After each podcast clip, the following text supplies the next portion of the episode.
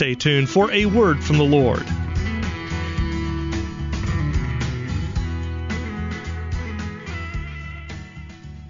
The Lord said through the prophet Ezekiel, I looked for a man among them who would build up the wall and stand in the gap on behalf of the land, so I would not have to destroy it. But I found none. In the name of God the Father, God the Son, and God the Holy Spirit. Amen. On July 4th, 1776, the signers of the Declaration of Independence began a revolution which started the United States of America. The American Revolution was rooted in the belief that all people were subject to the law of God, even the king. That leaders are not above the law, that the government is not above the law, that not one person is above the law. That everyone is endowed by their Creator with certain inalienable rights as expressed in the Declaration of Independence and later expanded in the Constitution and the Bill of Rights. Many people have sought to deny the fact that the founders of this nation created a country which wove together the idea of self government with Christian principles. They've done their best to get rid of anything Christian, anything biblical, anything which smacks of God from government and public life and they've pretty much succeeded. I wonder what the founders of this nation would say if they could see us now. Here's what a few of them said. Patrick Henry, remember he's the one that said, Give me liberty or give me death? He wrote, It cannot be emphasized too strongly or too often that this great nation was founded not by religionists, but by Christians. Not on religions, but on the gospel of Jesus Christ. Benjamin Franklin. Of course, we all know who he was, a key leader in the Constitutional Convention and inventor of so many things. He said, He who shall introduce into public affairs the principles of Christianity will change the face of the world. George Washington, our first president, and a very devout Anglican, by the way, said this Let us with caution indulge the supposition that morality can be maintained without religion. Reason and experience both forbid us to expect that national morality can prevail in exclusion of religious principle. John Adams, our second president, and very involved in the writing of the Constitution, wrote this We have no government armed with the power capable of contending with human passions unbridled by morality and religion. Our Constitution was made only for a moral and religious people. It is wholly inadequate to govern any other. Thomas Jefferson, our third president, author of the Declaration of Independence and in no way an Orthodox Christian, wrote this The reason that Christianity is the best friend of government is because Christianity is the only religion in the world that deals with the heart. James Madison, our fourth president, and also known as the father of the Constitution, wrote this We have staked the whole of all our political institutions upon the capacity of mankind for self government, upon the capacity of each and all of us to govern ourselves, to control ourselves, to sustain ourselves according to the Ten Commandments of God. And then John Quincy Adams, the sixth president. The highest glory of the American Revolution was this that it connected in one indissoluble bond the principles of civil government with the principles of Christianity. It cannot be but obvious that the Christian faith was the bedrock of this nation from day one. But you would not know it today. Back for a little history lesson. After the Revolution of 1776, it was not long before the new nation had departed from its biblical moorings. By the late 1780s and early 1990s, things got really bad. Drunkenness and alcohol became a serious problem. Out of 5 million people, 300,000 were confirmed alcoholics. 15,000 people were dying every year from alcoholism. Profanity became common with the use of the most shocking kinds of words. Remember, back then they didn't use that kind of stuff. For the first time in the new nation, women were afraid to go out at night out of fear of being assaulted. There were bank robberies every day. And the churches were dying. The Methodists, which were the largest, were losing more members than were joining. The Baptists described the situation as a long wintry season. The Presbyterians met in General Assembly to deploy the ungodliness of the country. The Lutherans were dwindling so much that they considered merging with the Episcopalians, who were doing worse. The Episcopal Bishop of New York, Samuel Provoost, had had no confirmations in so long that he concluded there was no work to do as a bishop and went and got a secular job. The colleges descended to depths never imagined.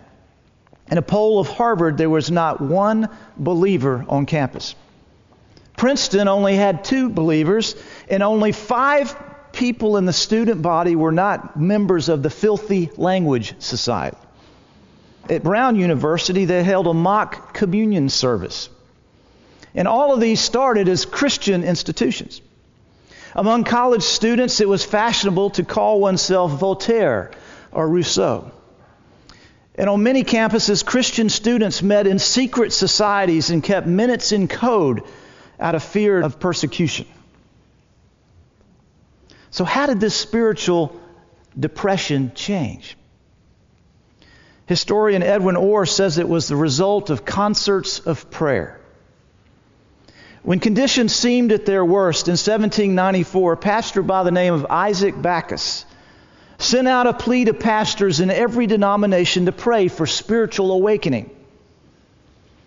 He had been influenced by a book which had been written 40 years before by Jonathan Edwards. And I want to read you the title of the book, but hold on, okay? Here's the title An humble attempt to promote an explicit agreement and visible union of God's people through the world in extraordinary prayer for the revival of religion and the advancement of Christ's kingdom on earth, pursuant to Scripture promises and prophecies concerning the last time occasioned by a late memorial published by a number of ministers in Scotland and sent over to America, giving an account of a certain concert for prayer, which has already been come to by many ministers and others in Great Britain and some other parts, in which they desire the general occurrence in their Christian brethren everywhere, containing, anyway, this goes on for two more paragraphs. that was the title of the book, but most people know the book by the first part a humble attempt to promote an explicit agreement and visible union of God's people through the world in extraordinary prayer for revival of religion and the advancement of Christ's kingdom on earth. So Backus sends out this letter to all the pastors, and they respond. And many followed the example of the English churches and set aside the first Monday of every month for prayer. They were called concerts of prayer. Soon, spiritual revival began breaking out. These prayer meetings exploded, starting in Connecticut to Massachusetts, and it spread to New York and then throughout the states. In 1800, on the frontier in Kentucky, 2,800 people showed up for a communion service put on in a small town by all the denominations. A lunchtime prayer meeting was started in the Dutch Reformed Church in Manhattan. An ad was put in the newspaper, prayer meeting at such and such time, and out of a million, six people showed up. Then 14, then 23, then more. Then the church was filled. Then it spread to other churches throughout New York where at lunchtime shops would close and churches would be filled with people praying. One reporter trying to report on it and count up how many people were actually meeting for prayer tried to get around to as many groups as he could. Well, he could only get to 12. And at the 12, he counted 6,100 people meeting for prayer. Then it spread south, then it spread to Chicago. And the Second Great Awakening was ushered in, which brought incredible spiritual revival to our nation. This affected the culture The moral climate changed. People went to church. Mission societies were founded. Hospitals were started. People started caring for orphans, and orphanage began in large numbers. This is just one example where when people intentionally prayed and asked God for revival and spiritual renewal, it broke out and spread all over our country. Are we in need of a spiritual awakening today? I would say we are. Church attendance is way down. Fortunately, not in our church. Personal morality is at an all time low. The government on every level is not only out of money, but there seems no wisdom and no common sense in the making of financial decisions. The biblical family unit, you know, husband, wife, children, is almost completely destroyed. Sex is no longer a special and sacred relationship between a wife and her husband, but is now expressed in all kinds of unbiblical and ungodly ways outside of marriage. Sex slave trafficking continues to flow unchecked through our major cities, with Atlanta being a major hub. This is where young girls are kidnapped, then drugged and enslaved. They then sell their bodies to make money for their owners. Murder, armed robbery, theft continue to advance unchecked. Internet porn grosses billions of dollars every year. Millions of our people are without jobs, many of which have become complacent with government handouts or have come to the end of their rope because of lack of jobs in their field. We've told God by our laws and by our actions that we don't want Him around. So He has obliged us and has done what He said He would do. He is withdrawing His presence and His protection. He's holding back his divine wisdom and counsel, which has guided us for so many years. He's turning us over to follow the lust and desires of our own hearts and then reap the consequences thereof. All of this has opened the door for Islam to infiltrate into our society. This religion has deceived its followers into a life of oppression and deception. And while you would think our leaders would resist Islam, they embrace and welcome its followers in the name of diversity, inclusivity, and plurality. There are now 59 Islamic worshiping communities in the Atlanta area. Financed by oil money and fueled by a hatred of Western immorality, and on that issue, who would blame them? And they also hate our secular values Islamic followers are using our laws to eliminate any vestige and any remnant of Christianity from our government and public life.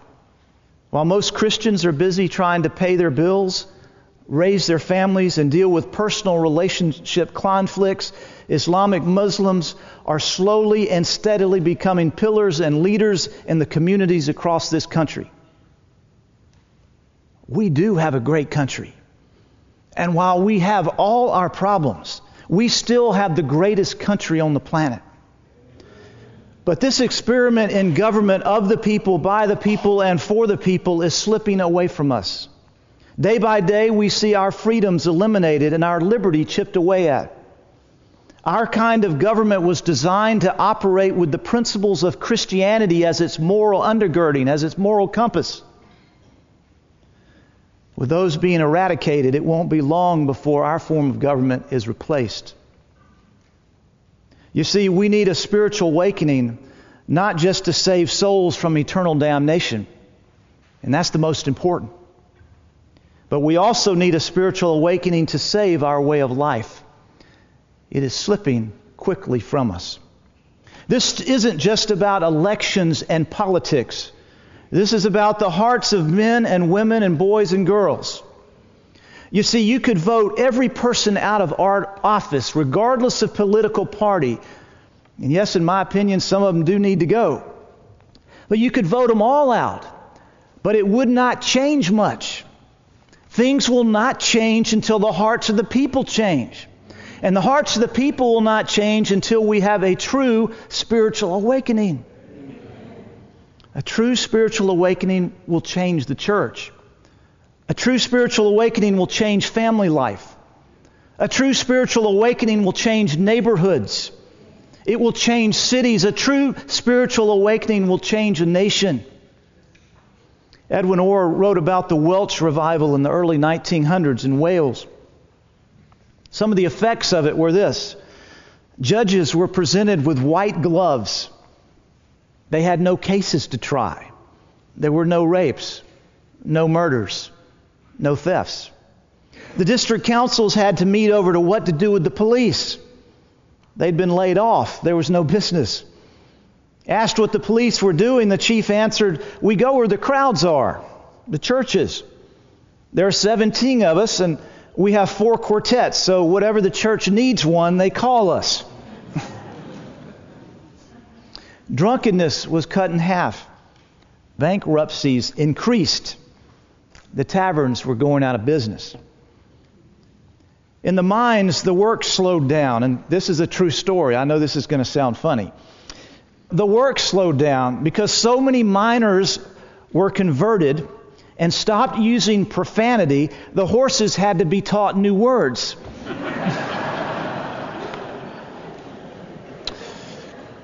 The revival spread to the United States. We're told that at Yale, over 25% of the student body was actively involved in Bible study and prayer meetings.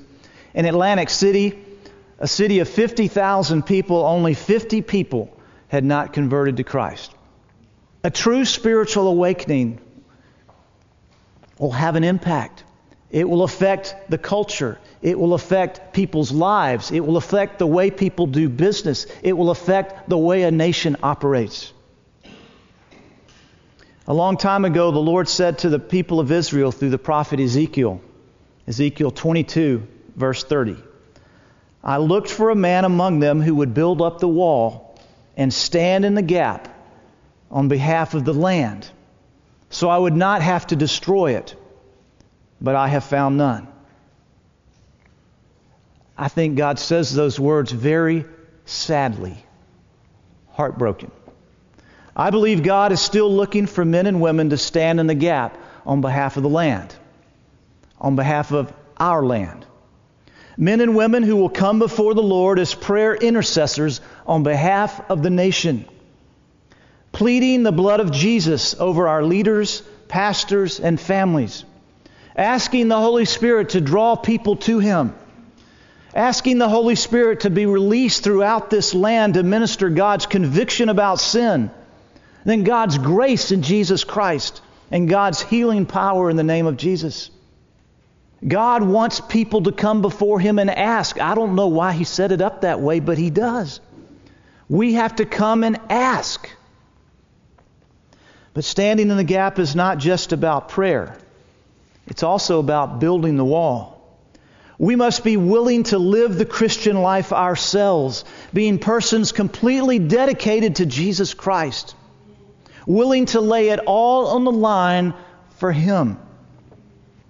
Dear friends in Jesus, if we're going to stand in the gap on behalf of our country, we must not only pray, but we must follow Jesus ourselves.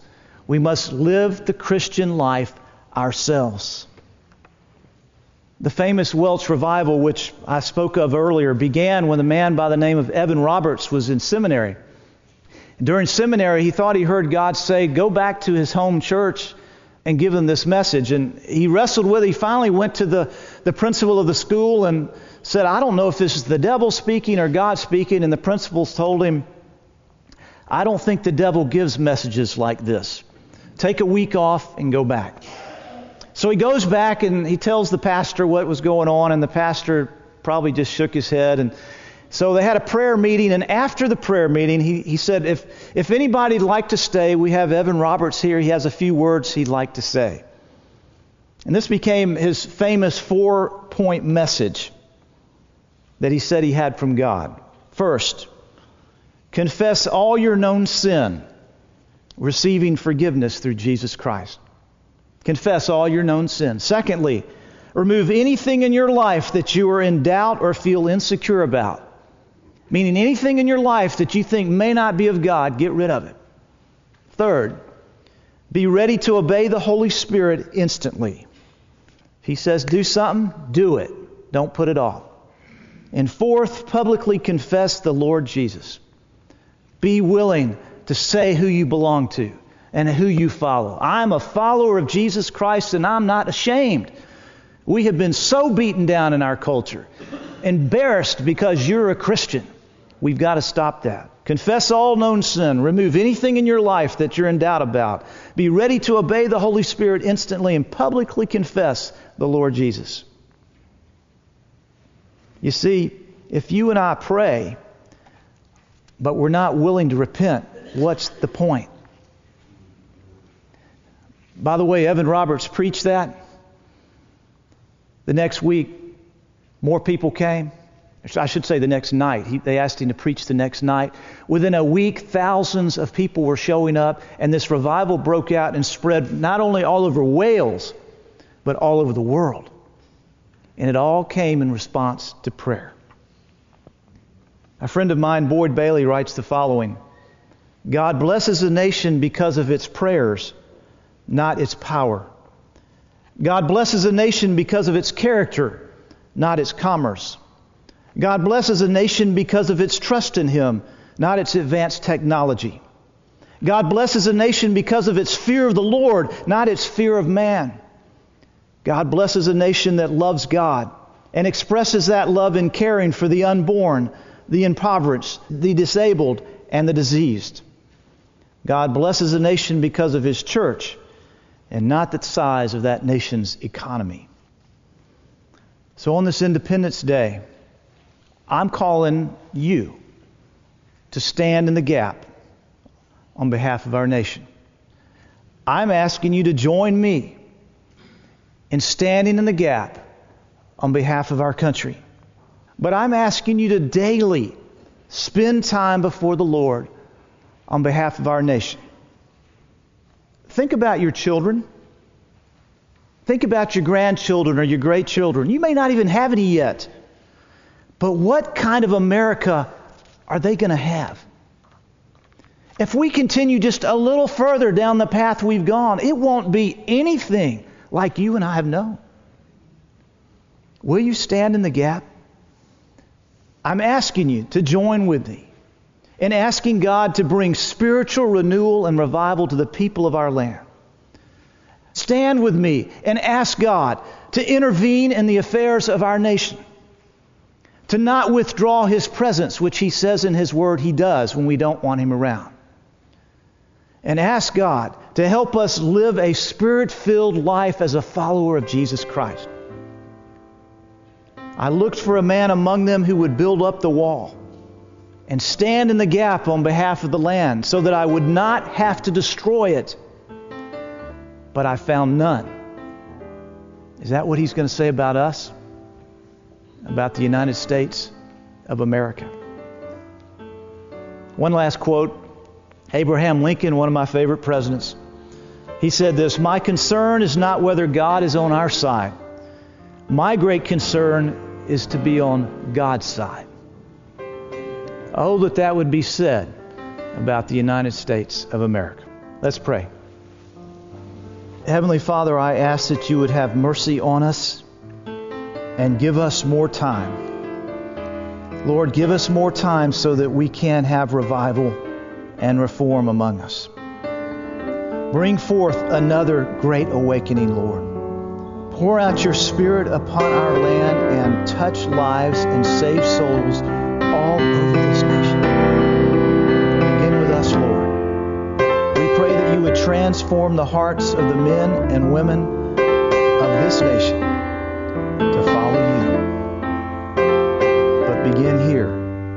with me and with us and with our city and with our state. And this we ask in Jesus' name and for his glory. Amen. If you would like to get a copy of today's message, write to us at P.O. Box 636, Monroe, Georgia 30655, or you can order online at a wordfromthelord.org. If you have any comments or questions, you can email Foley at foleybeach at a wordfromthelord.org. For everyone here at A Word from the Lord, it is our prayer that you would be seeking a word from the Lord.